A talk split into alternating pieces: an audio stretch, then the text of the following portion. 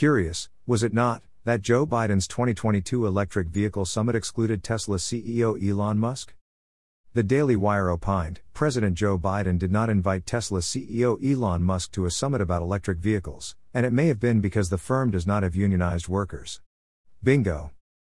Benzinga reported, in a recent interview, Tesla C E O Elon Musk said about the U A W, the United Auto Workers Labor Union, they have so much power over the White House, they can exclude Tesla from an E V, electric vehicle, summit.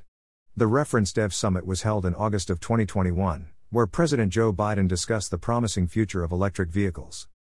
Musk also said in an interview that in case that wasn't enough, then you have President Biden with Mary Barra at a subsequent event, congratulating Mary for having led the E V revolution. Musk continued, I believe it was in the same quarter that G M delivered twenty-six electric vehicles, and Tesla delivered three hundred thousand.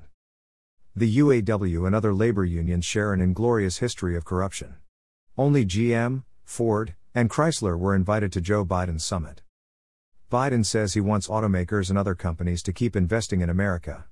We need them not to take the benefits of our public investments and expand electric vehicles and battery manufacturing production abroad.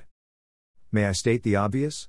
The reason G M, Ford, and Chrysler are no longer American brands is most of their cars are made with non-union foreign labor in other countries.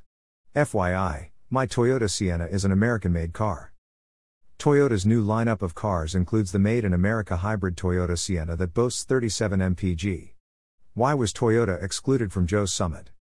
Learn more about the present-day corruption of the U A W from this twenty nineteen news story. A tale of corruption by the United Auto Workers and the Big Three American automakers. You already know that Democrat federal corruption is being disclosed almost daily. Joe Biden is working to enlarge the I R S about one hundred percent to come after conservatives and anyone opposed to his schemes. Homepage. Elections have consequences. Will twenty twenty-two and twenty twenty-four be free and fair elections? Yes, if we the people participate in voting, registering voters, acting as poll watchers, discussing issues with fellow citizens, and praying for our beloved America. John White. Rockwall, Texas.